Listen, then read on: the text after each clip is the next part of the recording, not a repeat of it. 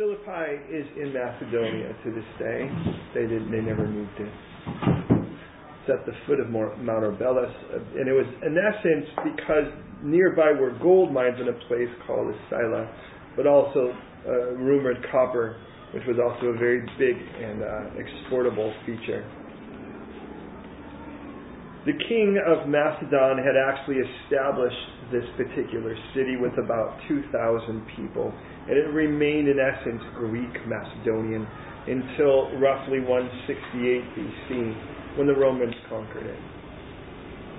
It's important to note it was established as a Greek stronghold, Macedonian stronghold, then a Greek stronghold, and then when the Romans took it over, Romans were basically adopters. They normally didn't invent things. They just slapped a coat of Roman paint over it. They did that with the gods, and so, you know, you could have Diana or Artemis. It all depends on which culture you're looking at, and that was a very, very big deal. But it becomes, and it's important to note this, it becomes the center of a lot of military campaigns for more of a sentimental reason than, although there are some Um, logistical reasons why, and we'll talk about the Ignatius Road. But there are, I mean, it's just it's a landmark in some ways. It would be the same as taking down Parliament because of what it would say to someone. Or, and I prayed throughout the, I don't know about you, during the entire wedding of Harry and and uh, and Meghan, thank you, because um, it just seemed like such a prime place for somebody to do something really stupid and make quite a statement with it. And this was kind of one of those places. As a matter of fact, to give you an idea, Julius Caesar's sons, Mark Antony and Octavian, defeated Julius Caesar's murderer, Brutus, uh, Cassius Longinus, uh, at Philippi. It was the place where the original, and I remember Julius Caesar was the original Caesar. He was the original big, he was the first, in essence, first great emperor of Rome. Considered the world leader in that sense of the Roman Empire. And so thus every Caesar that was named after him would be, it would be like in America, to be honest, us instead of calling everyone a president, calling him a Washington, because that was the first president. Well, that's the idea of calling a Caesar a Caesar, is it was his, if you will, his name. Now, when the sons ultimately do that, they do that with the reserve legion twenty-eight. Ultimately, that son Octavian has the, the people, of course, at this point, um, start driving people out of their homes, and Rome takes it in a very, very big way. And as they take it as a big way, that particular city is given to the military campaign that actually helped uh, overtake the city. It was a gift. So now I'd like you to think that the first Roman permanent residents of this now Roman city were Roman soldiers. And they weren't just Roman soldiers, they were Delta Force. They were the SEAL team. They were the Mossad. They were the guys that were career uh, soldiers, and they were the guys that were very well trained, and they were very proud of being soldiers. Now, there, we don't have that here or in America, but in Israel is a classic example. It is required. It's mandatory for you to do three years as a guy, two years as a gal, and we are on reserves until at least age forty-five. And we can continue on from there. But there are going to be that way, where there, there are going to be those who enlist, and this is going to be their career. Well, these were career soldiers. So imagine a city. Well, I mean, I, we think of Oxford, we think that's probably where people who are erudites are. The learned might congregate there because it has that reputation. Not that, you know, not that there can't be a dumb person living in Oxford, but just the same. And there are certain places that kind of have the reputations. Can you think of any place that's like, this is where the soldiers go? I mean, it's really sad because we really are a very different culture that way. We don't have respect for old people because we're more of an economically driven culture. And as an economically driven culture, the older you get, the more you suffer from this system, which means that you're more of a detriment than a benefit to an economically driven culture. An honor-driven culture, or a wisdom-driven culture, tends to very much adulate the older people because you'd like to think they would have a little bit more wisdom to offer. That's kind of the idea. And that's why places like Japan, for instance, are huge on their elders because it's an honor-driven culture. Well, Rome was a very philosophically driven a philosophy-driven culture. Uh, it was basically like you took the philosophy that was basically Greek, and what you did is you sort of married that with like somebody that's from an, an action character, you know, that doesn't have a problem murdering everybody, because that's basically what you have with Rome. What Rome did that Greek didn't was that what, let me say this, what Greece did with a lot of diplomacy, Rome did with might. What Rome was known for doing was just crushing people in front of other people. They were known for that. And that's important to note. I'd like you to consider this, and it's a side note, but it's an important one, just to get us excited about where we are, because ultimately after Philippians it's Colossians, we have a small break, and then we go into the Thessalonian letters, letters, go into those, and there's so much emphasis on the return of Christ. It gets me so excited. But I'd like you to consider that since the Tower of Babel in Genesis eleven, the world has spoken different languages. The world has been very tribal in their mindsets, if you think about it, and seldom did the twain meet. Then Babylon, then came Babylon. When Babylon rose up, and we know them from taking Israel captive in five eighty-six B C. By the way, do you know where Babylon is today? That's Iran. Capital, by the way, there's Babylon, the capital city Babylon is still called Babylon to this day. To the left of Iran is Iraq. The um, capital was Nineveh. That tells you what that was. That was the Assyrians. Still called Nineveh to this day. Matter of fact, the previous president, Ahmadinejad, actually said he was the second Nebuchadnezzar, which I think is really funny because the guy should actually study his history. There have been five. Mm-hmm. You'd like to think at least he'd say, I'm the sixth. I guess it loses impact when you say that. Right? Anyways, here's my point. When Babylon started to conquer the world, it did. It had this huge expansion program. That was Assyria. Kind of was was nominalized, but Assyria, but Babylon took over all that and added some. Started bringing it in, for instance, into Europe. We're kind of moving it through Turkey. In other words, we started to think globally for the first time. We started to think beyond our tribe. Traditionally, we thought this is our area, and these are the ones who were around us because they were potential threats. That was traditionally the mindset. And when Assyria started, and Assyria started with this, they would conquer a place, they'd ship out a lot of people, bring in a lot of other people from all the other places, so you couldn't rally up and fight because you couldn't talk to each other, right? Which was an interesting perspective, but which, you know, how do you, let's go, you know, I mean, it's like a little harder. But we started to have to look globally because we were really looking different than we were. You know, before this point, we all looked the same in our communities. Does that make sense? Babylon expanded that and did the same thing. They did the deportation, importation, you know, integration. They they were big on that stuff. So we have, for the first time, we started looking around and going, wow, there are a lot of people beyond just the threats of our neighborhood.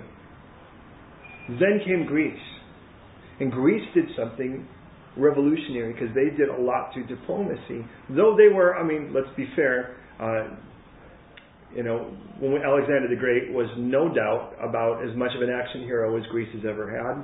He conquered everyone and then in essence died of boredom because there was nobody left to kill.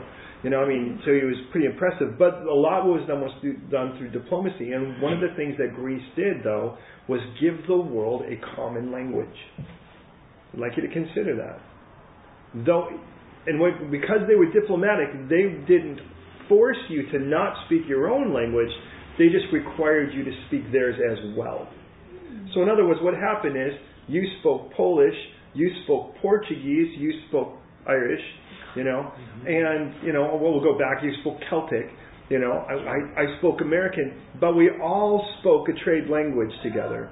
And it, but now remember, we're already looking at each other in the same neighborhood and we're going, wow, you guys are different, and we couldn't talk, but now Greece allowed us to speak with each other.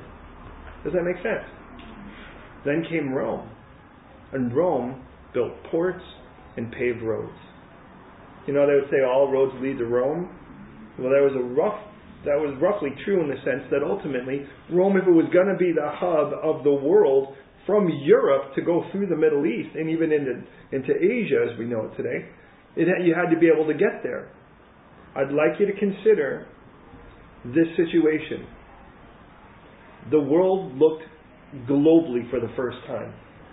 Then spoke a common language for the first time since the Tower of Babel, and then had roads to get to each other and ports to get to each other for the first time.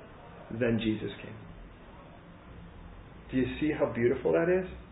So that when a group of guys were praying in an upper room, they could go to all over the world, paved by Gentile Romans, speaking a language that the world spoke, thank you Greeks, and already had a global mindset, thank you Babylon. So that the, now the reason I say that is,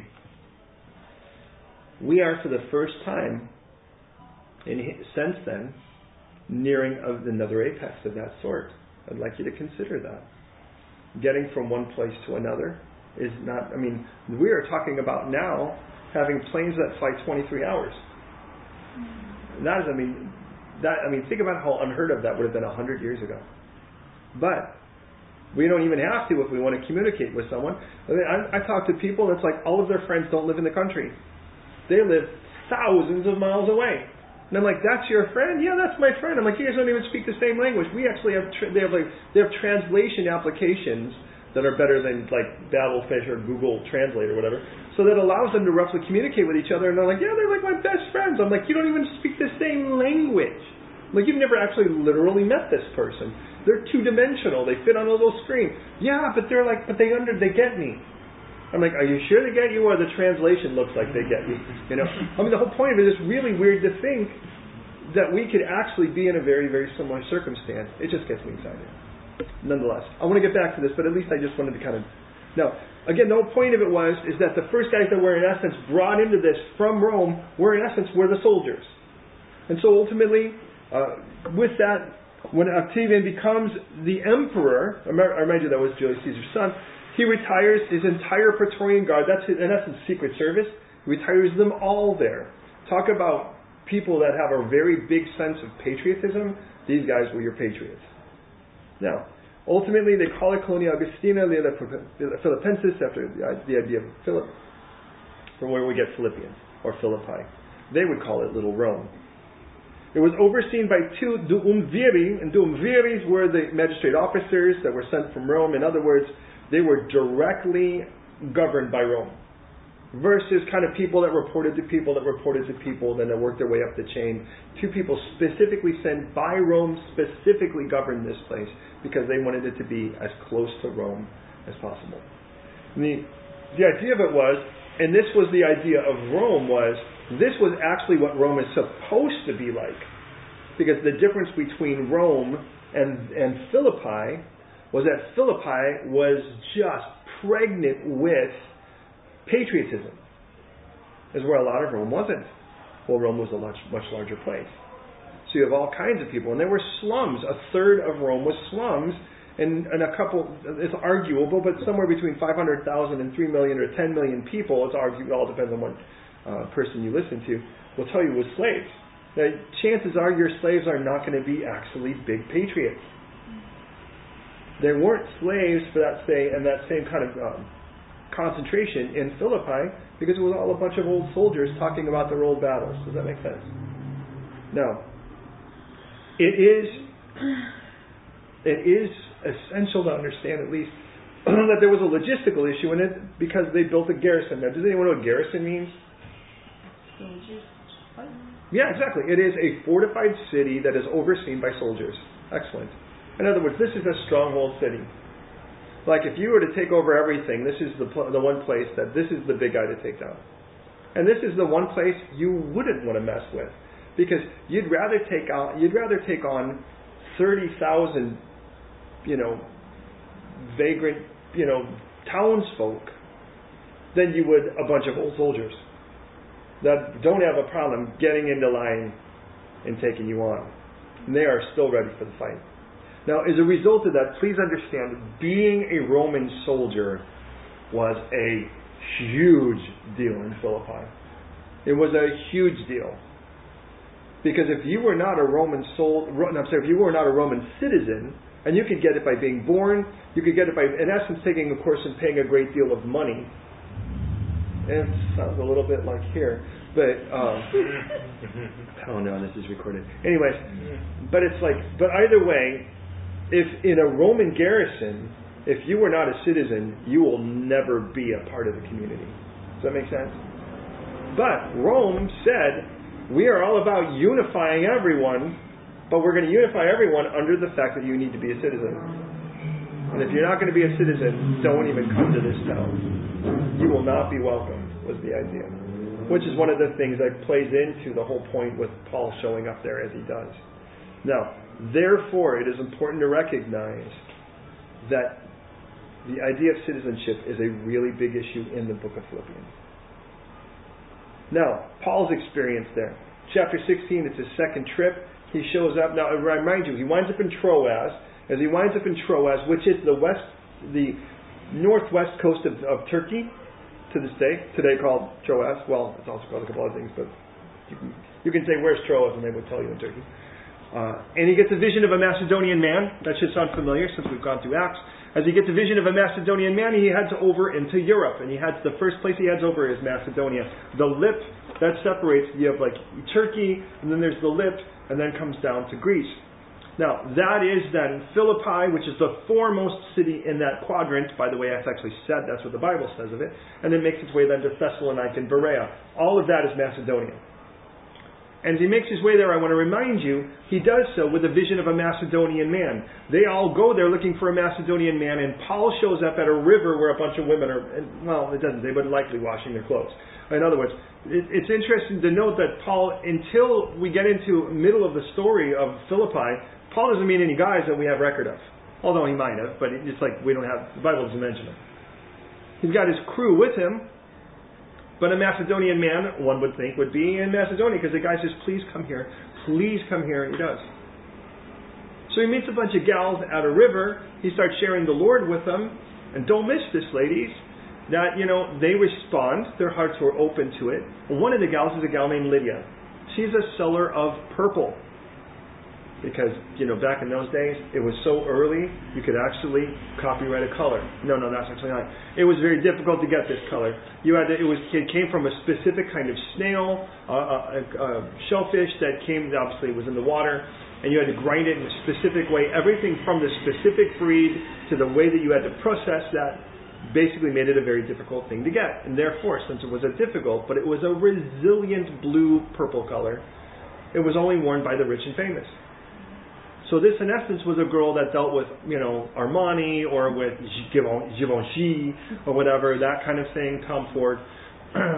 You know, in other words, she was with, she was a wealthy woman in a very well-to-do uh, environment.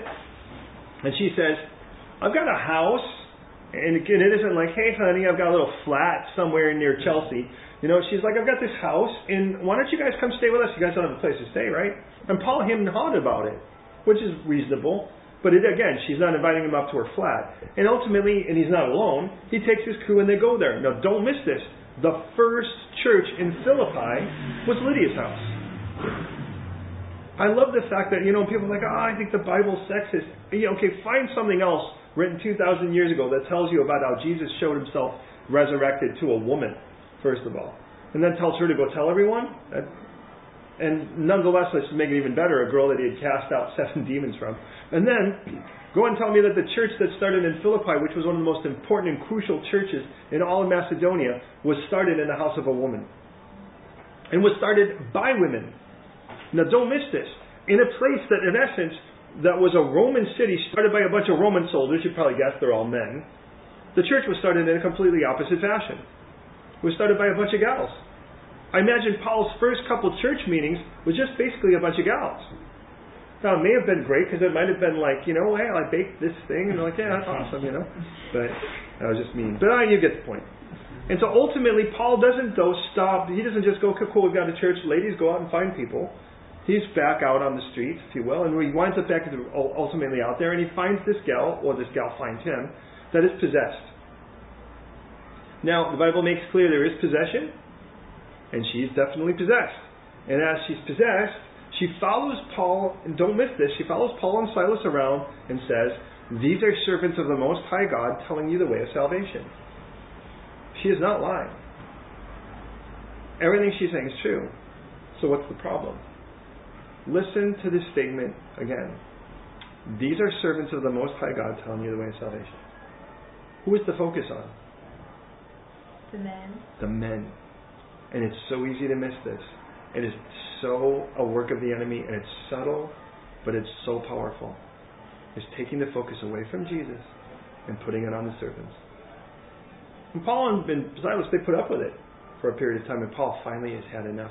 She continues to say this, we don't know how often, but often enough for Paul to get perturbed.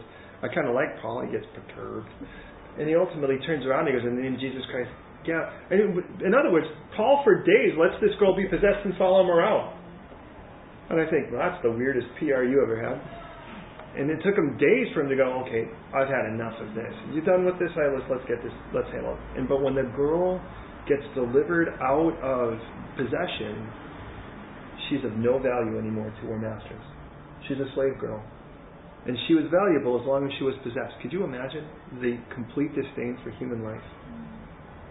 But the same thing will happen to you guys.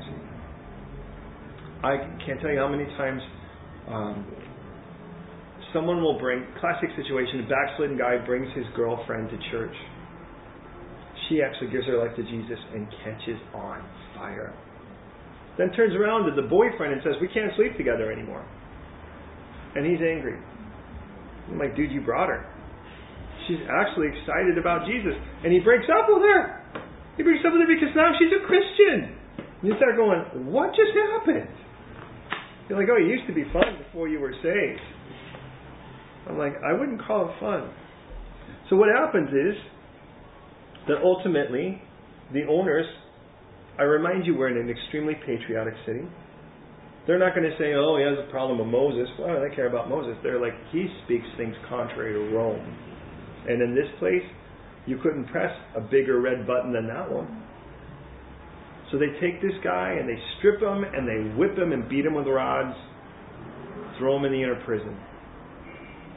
Now, you're probably aware Roman prisons were not there so you could live your life out with three squares. Roman prison was a holding cell to do one of two things. One was, within the day or two days at most, you were brought out, beaten and humiliated in front of everyone else and released. Remember, Rome used everything publicly, punished publicly, to make you an example. Or they held you there between two, between one to six days, and then you were pulled out and killed publicly in front of people. So you just kind of knew that no matter what happened, if you wound up in jail, that was going to be the best place you're going to have, and it's not good. The Roman prison is shaped like a donut. In the middle is a pit. You know why you have a pit in the middle of a prison? What do you think goes there? The poop. The poop. Oh. The poop. Yeah. And it tells us that Paul and Silas were thrown in the inner prison. You get the idea. They were thrown in the poop. Sorry. That's okay. Well, just let's make it better. They've just been beaten and whipped. Oh. That means you have open sores all over your body, and then you're thrown in the latrine. But it says, at night, Paul and Silas were singing prayers, singing praises to God and praying. Could you imagine what you would be praying at a moment like that? You know? Could you imagine what you would be singing? Nobody knows. From the lives ye. Right. I can figure it out. But listen to this. Paul's a Roman citizen. And he never pulled the Roman citizen card. Why not? He had gotten an unfair trial. He had been whipped. In other words, I remind you, especially in a city like that, if you weren't a Roman citizen, they could do whatever they wanted to you. But if you were a Roman citizen, you were obligated to get a proper trial, to get a proper representation, all the things, in essence, all the things that are still built that we use here. Paul never did it. Isn't it interesting? So, Paul's in the prison, in the poo, in the dark. Or there's no light here. But it says, as they're singing and praying, the prisoners were listening to them. See, this is the part you can miss. Being in the inner prison puts you center stage to every prisoner because they're all surrounding you. It gets crazier. And it says, at that point, God rocks. He does the original jailhouse rock. He doesn't just sh- rock the walls. It says the foundations were broken. Do you know what happens when the foundations are broken? It can't be repaired. You, that will never be a prison again for them there. And it says all the prisoners ran to Paul and Silas in the pool. Well, it doesn't say in the pool, but you get the idea. What a fantastic thought. Now, you're a prisoner. You're waiting either to get beaten, humiliated publicly, or to be killed in front of everyone, including your family. And the walls break down on both sides. Which direction do you go? But every prisoner? Every prisoner? They must have been convinced that the freedom that Paul possessed was a greater freedom than what was on the other side of that wall. And then the jailer, awaking from his sleep, because after all, who's a threat until that happens, calls for a light. What does that tell you? It's dark. He calls for a light, and he's going to kill himself. Because if you lose one soul, one of those guys, they don't just kill you, they kill your family, and if they're actually having a bad day, they'll kill everyone in your city. They, again, public example is a big deal for Rome. So, guys are going to be like, he'd rather die than watch him kill his family. And Paul's like, hey, hey, hey, hey, don't kill yourself. We're all here. Come jump in the pool with us. That's not in there, but you get it. Well, all of that said, the the jailer pulls pulls them out, washes their stripes. Think what that would be like. Takes them to his house. And then ultimately, the whole jailer's family is saved. What's so important about the jailer? He's our first man. He may have been the Macedonian man. I don't know. Doesn't say, oh, that was the guy. Here's the point. Well, then they discovered that Paul's a Roman citizen. Now they're in trouble. What do you think could happen if you did that to a Roman citizen? Remember? They could kill you and your family as a public example. This is what we do with people who do it the wrong way. And Paul displays a phenomenal amount of mercy. And, it, and it, they're like, well, then why don't you just leave quietly? And Paul could have said, no, let's take this thing to trial right now. But he doesn't. But he does do one thing. What he does is, is I would like to be escorted back to Lydia's house. Imagine the church that's praying there as new believers. And they watched you get beat up, whipped, and thrown in prison. And you kind of know this isn't going to end well. Now Paul shows up and he goes, check it out, I got a parade. That's the mayor. Hey, buddy, how's it going? Brutus. You know. And imagine how that would encourage you, right? And then Paul leaves. Now, Paul will visit a couple times after that, but it is important to note that was the fundamental planning of the church. A group of people who saw Paul get arrested and freaked out, and Paul showed up and went, we're cool, man. We're cool. Y'all with me on that? It is important to recognize. So let me just say a couple quick things and we'll read through it because, it, it, again, it's only four chapters. So I'm, in, I'm granted a greater preface on this. It was planted by Paul and Silas and Timothy, but it was birthed by women. By a man ultimately looking for a Macedonian man. But it was nurtured in travail. Remember, Paul was arrested for displaying God's power. God rocked the foundations, but he never called his citizenship there. And I wonder if Paul could, you know, God, Paul's like, could I pull that out? And God's like, no, don't. Would you argue with God at that moment? Mm. You're getting thrown in the poo after getting whipped, and you're like, okay, I know you'll forgive me for this. But as a result of that, a whole prison gets saved.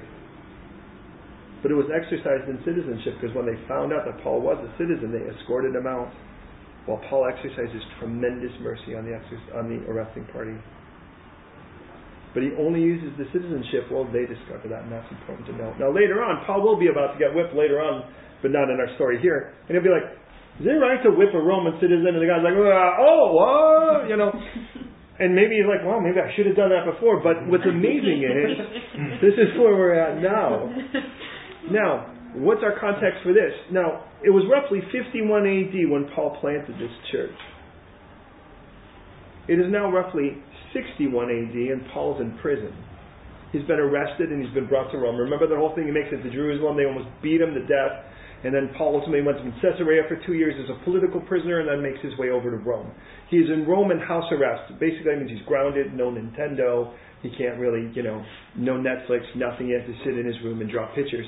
But what he does is he ultimately, sorry, so what he's doing is he's writing epistles. God has in essence grounded Paul so he can write the Bible, or parts of it. And he writes this letter. Now, here's the weird part.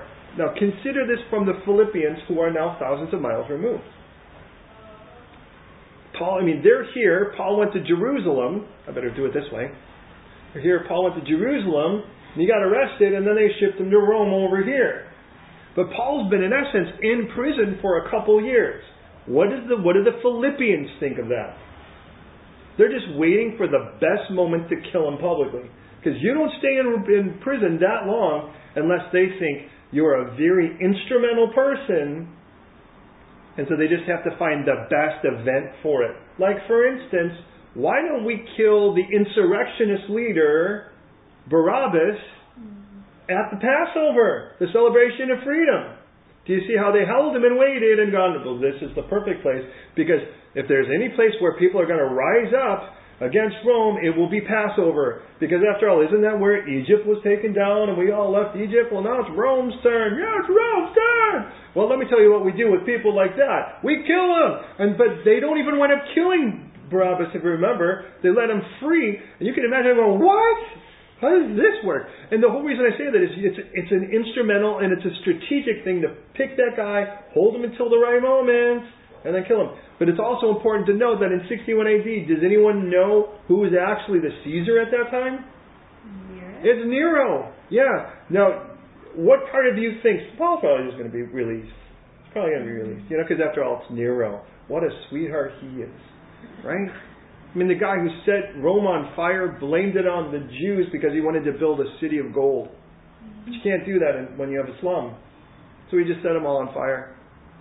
You know, I mean, The, obviously, he was not the kind of guy you would like as a neighbor. He was not the kind of guy you would like anywhere near you. And he's certainly not the guy you want as an emperor. There is nothing in the circumstances that leads you to believe that Paul's ever going to make it out of this thing alive. Fair enough? Now hear me, we'll go to prayer. We'll go into, into the book now. There are three primary points as a result of it. One is, Paul is going to say, per capita more than anywhere else in Scripture, the words joy and rejoice. Because he knows. So I remind you, and pardon me for saying it this way, but I'm going to go traditional and general on this because it's a general thing, that it's a very feminine church. It's not all women, but it is a feminine and a predominantly feminine church, and it's the most sensitive letter Paul writes. Remember, he is offended and hurt in Second Corinthians. He is perturbed and angry in Galatians. But to Philippians, he's just tender. He is tender. Because it is the one place that you can tell he knows people are really freaked out about him. And they're freaked out because they're really concerned. Does that make sense? But there are also a couple of things going on. There were preachers with false motives. Hear me on this. Chapter one, verse fifteen, we'll see that. But then there were also false preachers. Very different things. Hear me on this again. Preachers with false motives and false preachers. A preacher with a false motive is still preaching the gospel. We might say that's a televangelist in some case, in some cases. Well, they're actually saying the truth for the part of the gospel, but then they're milking people for money. And it'll be interesting to see Paul's view of that. But on the other side, there are also false preachers as well, and he'll address those. For instance, in the group that he goes right after, chapter three, verses two and three, the circumcision. Remember that group? That's the Galatians. They went to Galatia, tried to get everyone to become Jewish. Now, what happens when a group like that shows up in a church? The church divides. So we have a division issue again, and the issue of unity must be a part of it. But also, there were a group of people in three, eighteen, and nineteen that are actually the opposite. Instead of being sort of legalists, these people were total libertarians. In other words, they were like, you can do whatever you want. What's interesting is he didn't call the circumcision this, though he has a real problem with it, obviously. But he told that the people that were like, you could do whatever you want at any given time and not worry about it, he calls them enemies of the cross. But understand why. The cross is about sacrifice.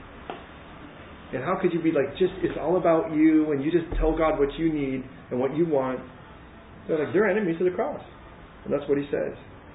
And ultimately, he'll talk about two people. We'll see Timothy and Epaphroditus.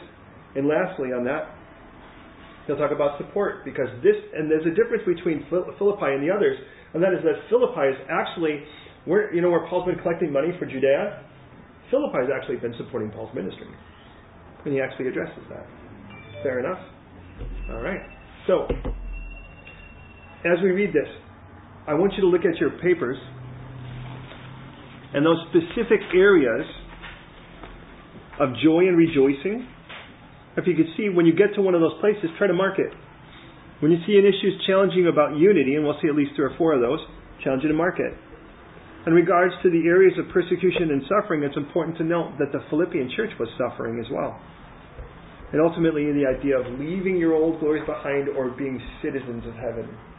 But the one place where it says our citizenship is in heaven is in this book. Wouldn't that make sense? All right. You guys ready for our four-chapter awesome book? Now that I've covered half of it with the you know, prep.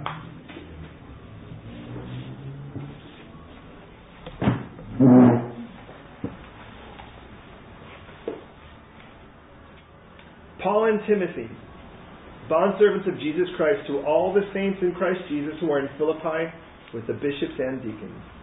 Grace to you and peace from God our, brother, our Father and the Lord Jesus Christ. I thank my God upon every remembrance of you. Always in every prayer of mine, making request for you all with joy. For your fellowship in the gospel from the first day until now. Being confident of this very thing, that he who begun a good work in you will complete it until the day of Christ Jesus. Just as it is right for me to think this of you all, because I have you in my heart, inasmuch as both in my chains and in the defence and confirmation of the gospel, you are all partakers with me of grace. See the tenderness? I have you in my heart. For God is my witness, how greatly I long for you all with the affection of Jesus Christ. In this I pray that your love may abound more, still more and more in knowledge and all discernment. That you may approve the things that are excellent, that you may be sincere and without offense to the day of Christ. Being filled with the fruits of righteousness which are by Jesus Christ, the glory and praise of God. But I want you to know, brethren, that the things which happened to me have actually turned out for the furtherance of the gospel. So that it has become evident to the whole palace guard and to all the rest that my chains are in Christ. And most of the brethren in the Lord, having become confident by my chains, are much more bold to speak the word without fear. But don't miss this. What Paul says is, I want you to know, me getting arrested was a good thing. Because two things were the were the product of that. What were the two things, according to this? What's that? Excellent. And who was actually hearing the gospel as a result of that? Palace guard. He's like, how do you get the gospel to the palace guard? You get arrested. There you go. What was the other one?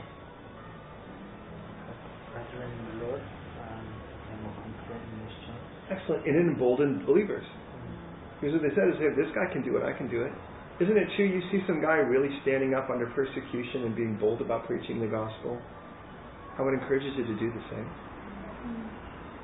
Alright, remember that difference between false preachers and preachers who were preaching but with bad intent kind of thing? Well, look at what he says next. Some indeed preach Christ even from envy and strife. Oh, and some also from goodwill. The former preach Christ from selfish ambition, not sincerely, supposing to add affliction to my chains. But the latter out of love, knowing that I appointed for the that I am appointed for the defense of the gospel. What then? Only that in every way, whether in pretense or in truth, Christ is preached, and in this I rejoice. Yes, I and will rejoice. So this is what we have.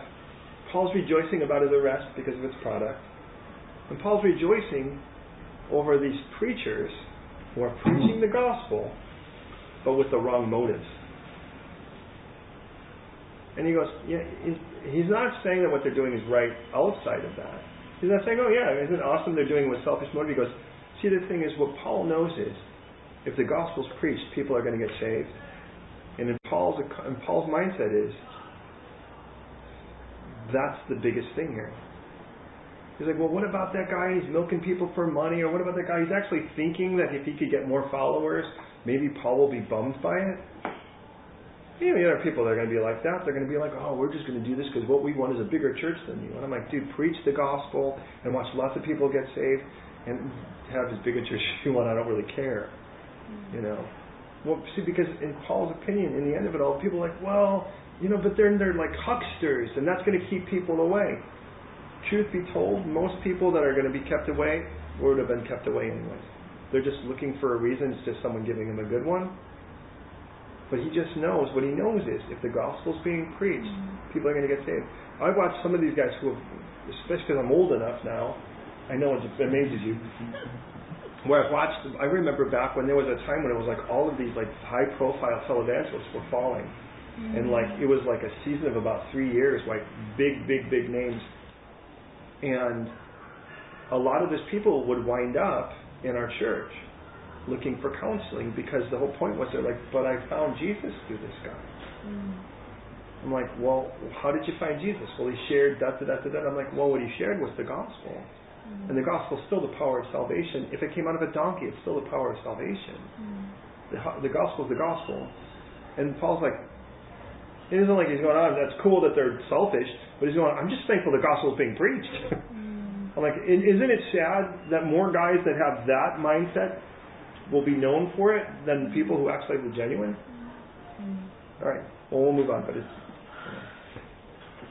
You know. Well, I know that this was hung up for my deliverance through your prayer and the supply of the Spirit of Jesus Christ. According to my earnest expectation and hope, then in nothing I shall be ashamed, and with all boldness, as always, so now also Christ will be magnified in my body, whether by life or by death. For to me, to live is Christ, and to die is gain. But if I live on in the flesh, then all this will mean fruit for my labor. Yet what I shall choose, I cannot tell. For I am hard pressed between the two, having a desire to depart and be with Christ, which is far better. Nevertheless, to remain in the flesh is more needful for you. And being confident of this, I know that I shall remain and continue with you all, for your progress and joy of the faith. That your rejoicing for me may be more abundant in Jesus Christ by my coming to you again. Now stop. Is Paul totally confident in this conversation? Does it seem like from the beginning of it all to the end that he's totally confident that he's going to live through this experience? He seems like he kind of gets to that conclusion in the end, but it sounds like it's his choice. Doesn't seem kind of strange? Maybe he's like, you know, which one I can't choose. Now, I kind of get the idea here that it isn't like he thinks it's his choice, but he's like, if you had the choice, what would you choose? But listen to the rest of it. It says in verse twenty, I know that Christ will be magnified in my body, whether by life or by death. Sounds like either one's still on the table, right? Verse twenty-two, if I live on in the flesh, this is the benefit. If I die, well, this is the benefit. And that's a hard, it's a hard choice to make. Does that make sense? Now this is the reason I say that. Then in verse nineteen, he says, I know that this will turn out for my deliverance. When you read that, what's your natural, where do you naturally go? What kind of deliverance do you think Paul's talking about? What's that? No, please, be free to say it. Yeah, I mean, wouldn't you think that's the natural place you would go? Like, you know, I just know, and what is, notice what he's saying, by your prayer and the supply of the Spirit. So as long as you guys are praying, and as long as I have the Holy Spirit, you know, I'm actually going to get out of jail. Because that's where we would go when we hear this. But look at the rest of this for a moment. Because what's clear is he's going, yeah, but I'm not really sure if I'm going to live or die. Well, he's not really sure if he's going to live or die yet. That doesn't sound like that's the point. Is there a different deliverance than that altogether? Well, notice what he says next. I know that this will turn out for my deliverance through your prayer and the supplication or the supply of the Spirit and Christ Jesus, according to my earnest expectation and hope, that in nothing I shall be ashamed. Wait a minute. What would he be ashamed of? But with all boldness. As always, also Christ will be magnified in my body. He's like, you know what deliverance this is? A deliverance that whether I live or die, I'm going to be bold about Jesus. Mm. Paul was more concerned, oh, to be this, oh, to be this, you guys. Paul was more concerned about properly repping Jesus, whether he lived or died, than whether he lived or died. It's like, you know, imagine being in prison and going, guys, I need you to pray. What I need you to pray is this, that I will glorify Jesus regardless. I mean, you can pray for my release, that's cool and all. But please don't pray that as much as you pray this. Could you imagine having that mindset? Because when I read this, if we're going to be fair to the text, that's what he's saying. He's going, and the word deliverance, soteria, is the word for salvation, is the word for wholeness, and it's the word for rescue. And I look at this and I realize Paul's like, I'm in jail here. That's no, there's no doubt. But hey, cheer up, ladies. Cheer up, church. And it's not all just ladies. Remember, because it was the bishops and deacons and all that, but that's guys. And he's looking, he's going, but hey, this prison thing, it's actually not so bad. Because Roman guards are hearing about Jesus. Wait till you see where he takes it at the end of this book. And it's encouraging other brothers to be bold. And I just want you to know, please keep praying, because I... I need to be more like this now, because it's emboldening brothers, and there are more Roman soldiers out there that need to hear about Jesus. And I know, I am confident that more you guys are praying and that the Holy Spirit is empowering me, I'm going to get through this thing. I'm going to, whether I live or die, I'm going to look back with no shame, with no shame. And you know what? I didn't back down. Oh, anyways, that just gets me. All right, verse twenty-seven. Only let your conduct be worthy of the gospel of Christ, so that whether I come and see you or am absent, I may hear of your affairs, that you stand fast in one spirit with one mind, striving together for the faith of the gospel. And not in any way terrified by adversaries, which is to them a proof of perdition, but to you of salvation, and that from God. Okay. Quick question, and I'd like to ask these of you. He says, let your conduct be worthy of the gospel of Christ. What is the one thing he focuses on from that point on now about what their conduct would be that would be worthy of the gospel of Christ? Unified? Yes, excellent. Yeah. It's like, so you guys stand together. Because even if you lived lives, lives worthy of the gospel, it wouldn't be you guys are out there actually handing out pamphlets at every train station. The first thing is, is that you guys are unified. Yeah, sorry, that was good. Now, listen to this. For you it has been granted. Granted, by the way, is an actual benefit or privilege. Is the term. For to you it has been granted on behalf of Christ, not only to believe in him, but also to suffer for his sake. Congratulations to your benefit. Having the same conflict which you saw in me and now here, and now here is in me. Are they being persecuted? Yeah. The Philippians are persecuted for their faith. Therefore. Therefore, if there is any consolation in Christ, if any comfort of love, if any fellowship of the Spirit, if any affection and mercy.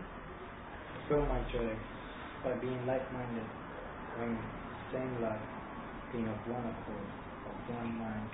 Did you see again the, a call for unity? Let nothing be done through selfish ambition, selfish ambition or conceit, and in lowliness of mind, let each esteem others better than himself. Let each of you look out no, n- not only for his own interests, but also for the interests of others. Let this mind be in you, which was also in Christ Jesus. Two key things, and then we'll go through this next part quickly. I want you guys to be unified. It'll it'll so stoke me, Paul speaking. So you know you should do that? Notice it's all mindset. Did you notice that? Not out of selfish ambition or conceit, esteeming others greater than yourself, looking not only after your own interests, but the interests of others. Do you see all that? And your mind being the same as Christ? In other words, he goes, you know how we're unified? Humility, that's how we're unified. Yeah. But what I find fascinating is, in every one of the commands, starting from verse three through verse five, it all starts with the same word. Let. Let, let, let, let, let. What does let mean? Allow. Allow, okay. Something that one person. Yeah, you know, that's the point. Mm-hmm. Something wants to happen and you granted permission. Well, what, what wants to happen? That thing, you, there's the spirit inside of you makes you want to do things not out of selfish ambition or conceit. The spirit inside of you makes you want to esteem others better than yourself. Inside you is this desire to look not only after your own interests, but the interests of others. Allow it. Inside you is this desire to have the mind of Christ. Allow it. Isn't that crazy thing? It isn't like muster it up and fight and make this happen. God's already doing this inside of you. Just let him do it. Remember, that's what he'll tell us in a moment when he'll say to work it all out, but it's God who does it. So this is what the mind of Christ is. Verse six. Who being in the very form of God, did not consider it robbery to be called equal with God. sorry, but made or himself, to be equal with God, but made himself of no reputation, taking the form of a bondservant and coming in the likeness of man. And being found in appearance as a man, he humbled himself and became obedient to the point of death, even the death of the cross. Therefore, God also has highly exalted him and given him the name which is above every name. And that every tongue shall confess that Jesus Christ is Lord, to the glory of God the Father. Oh, you missed a verse, though. I'm sorry. Get to it. I don't want to miss that. Oh, I want to tell you. That at the name of Jesus, every knee should bow, those in heaven and of those on earth and of those under the earth.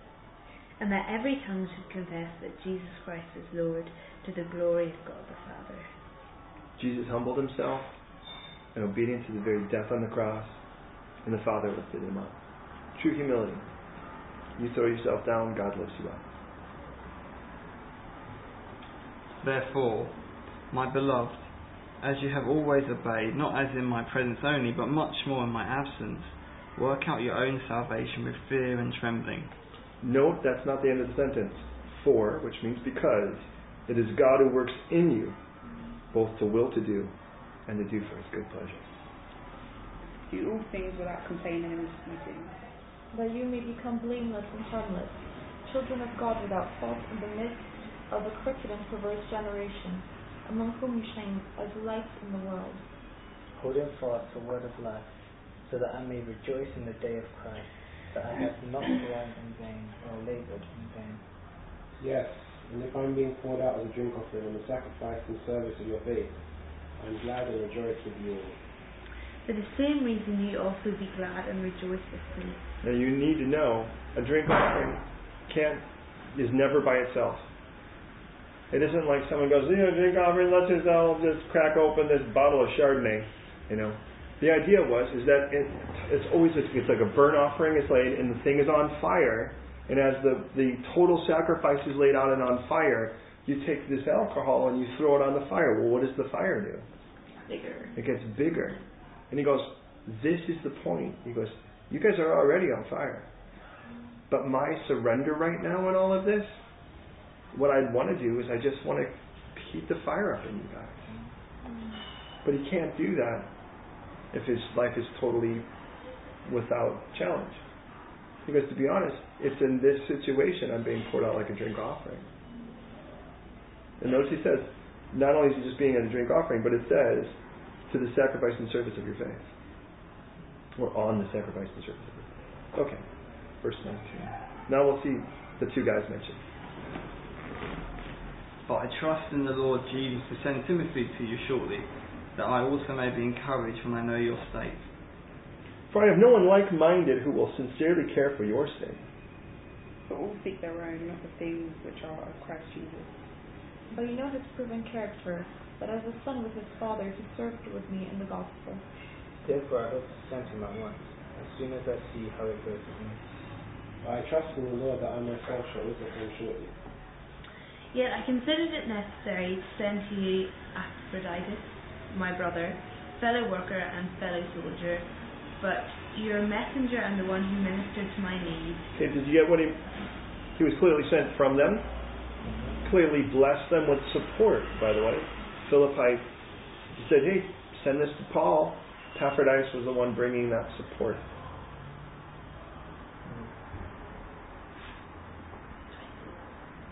Since he was longing for you all and was distressed because you had heard that he was sick. For indeed he was sick, almost unto death. But God had mercy on him, and not only on him, but also on me, lest I should have sorrow upon sorrow. Therefore I sent him the more eagerly, that when you see him again you may rejoice, and I may bless, I may be blessed also. Receive him therefore in the Lord with all gladness, and hold such men in esteem. Because of, for the work of Christ he came close to death, not regarding his life, to supply what was lacking in your service toward me. Finally, my brethren, rejoice in the Lord, for, the, for, for to me to write the same things to you is not tedious, but for you to save. Did you notice, by the way, finally, halfway through the book, Paul's a real pastor. Beware of dogs, beware of evil workers, beware of mutilation. Who do you think he means when he says the mutilation? Yeah. And by the way, do you know the nastiest thing you can call them is dogs? Dogs were synonymous with Gentiles, and they were the proudest Jews they were. You notice he goes, beware of the dogs. For we are the circumcision who worship God in the Spirit, rejoice in Christ Jesus, and have no confidence in the flesh. Though I also might have confidence in the flesh. If anyone else thinks he may have confidence in the flesh, oh, I more so. Circumcised the eighth, the eighth day of the stock of Israel, of the tribe of Benjamin, a Hebrew of, of the Hebrews, concerning the law, a Pharisee. Concerning zeal, persecuting the church, concerning the righteousness which is in the law, blameless. But what things were gain to me, these I have counted loss for Christ. Yet in thee I also count all things loss for the excellence of the knowledge of Christ Jesus my Lord, for whom I have suffered the loss of all things, and count them as rubbish, that I may gain Christ. Okay, I have to say this, because it says for whatever reason, I'm like, I'm, I'm like, uh, easy, you know, in, tonight. When Paul says I've counted all things lost, and then he uses the word rubbish in verse eight. Here's a, here's a Greek word for you. Scoobula. Like Scooby-Doo. If you can remember Scooby-Doo, it'll help you. Because scoobula means poop. Poop did it poop. Poop did it poop. Poop.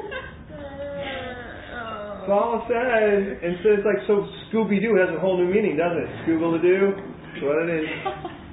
So, now you remember it. You know, and the whole idea of it, he's like, look at, I look back at all of my academic accomplishments. Poop. Poop did it poop. But it isn't just he looks back because it's compared to something else. Verse nine.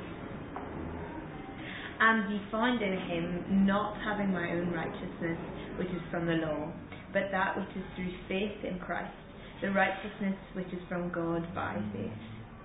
That I may know him, and the power of his resurrection, and the fellowship of his sufferings, being conformed to his death. If by any means may attain to the resurrection of the dead. Not that I have already attained, or am already perfected, but I press on, that I may lay hold of that for which Christ Jesus has also laid hold of me. Brethren, I do not count myself to be to have apprehended, but one thing I do, forgetting those things which are behind and reaching forward to those things which are ahead. Okay, now, I pray forward to God for the prize of the upward call of Christ. Okay, don't miss this. It's fifty-one. I'm sorry, sixty-one A D. Paul had gotten saved in thirty-four A D. Do the math.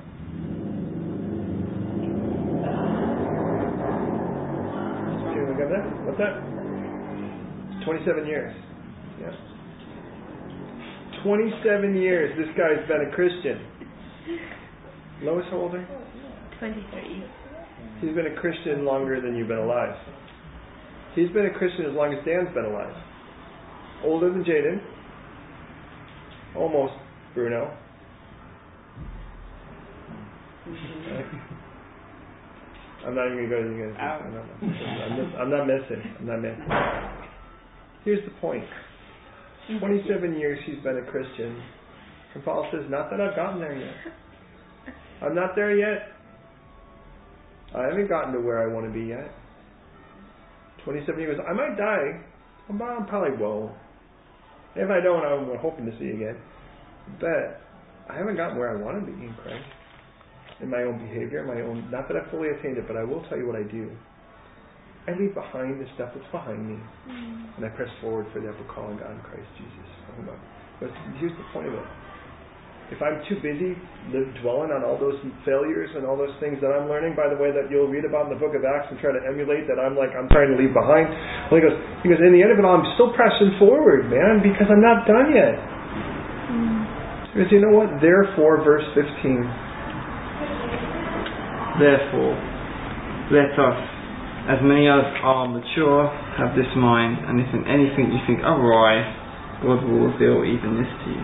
Apparently you can be mature and have not perfectly attained it yet, because Paul says, like us, those who are mature, might I say being mature more than likely is being well aware of the fact you haven't gotten there yet. Mm. Nevertheless, to the degree that we have already attained, let us walk by the same rule, and let us be of the same mind. Have you guys gotten that part yet? Brethren, join in following my example, and note, the, note those who so walk, so you have us for, so you have us for a pattern. For many walk, of whom I have told you often, and now tell you even weeping, that they are the enemies of the cross of Christ, whose end is destruction, whose God is their belly, and whose glory is in their shame, who set their mind on earthly things. For our city which is in heaven, for which we also eagerly await for the Saviour, the Lord Jesus Christ. He will transform our lowly body, that it may com- be conformed to His glorious body, according to the working by which He is able even to subdue all things to Himself. Therefore, my beloved and longed for brethren, my joy and crown, so stand fast in the Lord, beloved. I implore you, yeah, and I implore Sitik, to be of the same mind in the Lord. And I urge you also, true companions, help these women, help these women who laboured with me in the gospel. Comment also on the rest of my fellow workers whose names are in the book of life. Did you see that Paul had women helpers? Just as did a couple of them weren't getting along, and he calls them by name. He's like, just want you to know, girls, I'm aware of this. Mm-hmm. Forever in Scripture. You two girls, we're not getting along. We're going to get to heaven. They're like, hi, I'm Yudi. I'm like, oh, oh. You ever work things out with some type or some Tiki or however you say her name? Oh, dear. Rejoice in the Lord always. Again, I will say, rejoice. Let your gentleness be known to all men. The Lord is at hand. Be anxious for nothing, but everything by prayer and supplication, with thanksgiving, let your requests be made known to God. And the peace of God, which surpasses all understanding, will guard your hearts and minds through Christ Jesus. Finally, brethren, whatever things are true, whatever things are noble, whatever things are just, whatever things are pure, whatever things are lovely, whatever things are of good report, if there is any virtue and if there is anything praiseworthy, meditate on these things. These things which you have learned and received and heard and saw in me, these do. And the God of peace will be with you. Now notice, by the way, Paul never just tells you don't. He says don't. Instead of doing that, do this. Don't be anxious. You know the problem is, he's going, you know stressing is a sin. Now you're stressing about stressing. And that doesn't help. Because you know what? And notice he gives you a second finally. It's like, this time I am bringing it to a close. Yeah, yeah, yeah. Anyways, he will soon. He'll have to say amen twice. He'll be like, amen. Oh, wait a minute, wait a minute. Oh, yeah, amen. Uh, but he's like, the problem is where your mind is. You know why you're so freaked out? Because you're thinking about the wrong thing. Meditate, by the way, does not mean the opposite. It's the opposite of what the world means. The world means empty your head. Oddly enough, that's brainwashing. The thing they say it's happening to us. You know, they're like, you just kind of focus on the sky and let all of it fall to your head. This is the word that's used of a cow chewing its cud. The idea of this is, if you know anything, cows are not equipped to actually just eat the things they eat, but they have more than one stomach. So it goes into the first stomach and it keeps coming back into their mouth. Yummy. And they chew it some more, bring it back up again, chew it some more, until it's dissolved enough to go and make its way down to the second stomach. Does that make sense? And he goes, that's what you should be doing with the word. You don't just go, okay, got it. You bring it back up and you chew on it some more. And then you're like, hmm. And you bring it back up. See, now it's a gross metaphor, right? But you're like, no, no, no, actually. Okay, until the point where it dissolves into your spirit mm. like it should. Where it's not just like, I kind of know the verse. It's like, no, I I get it now. Mm. And you watch, there's certain teachers that are intellectual. They've never meditated on the word, but they've contemplated it. And they can put things together, and they're just bright enough to really put together a very lovely package. You can tell the difference of a person who's actually meditated on the word, because it goes through them and not just from them. Anyway, all right. Tanya? Yeah. But I rejoice in the Lord greatly that now at last your care for me has now has flourished again, though you surely did care, but you lacked opportunity. Not that I speak in regard to need, for I have learned in whatever state I am to be content. I know how to be abased, and I know how to be abound. Everywhere and in all things I have found both to be full and to be hungry, both to abound and to suffer need. I can do all things through Christ who strengthens me. Nevertheless, you have done well that you shared in my distress. Now you Philippians know also that in the beginning of the gospel, when I departed from Macedonia, no church shared with me concerning giving and receiving, but you only. You get what he's talking about, right? From verse ten, he's like, oh, thank you again. You guys are doing this again. That's kind of your history. You guys have been sponsoring me.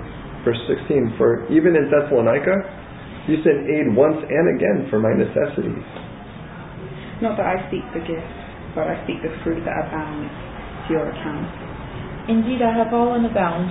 I am full, having received from Epaphroditus the same sent from you, a sweet smelling aroma, an acceptable sacrifice, well pleasing to God.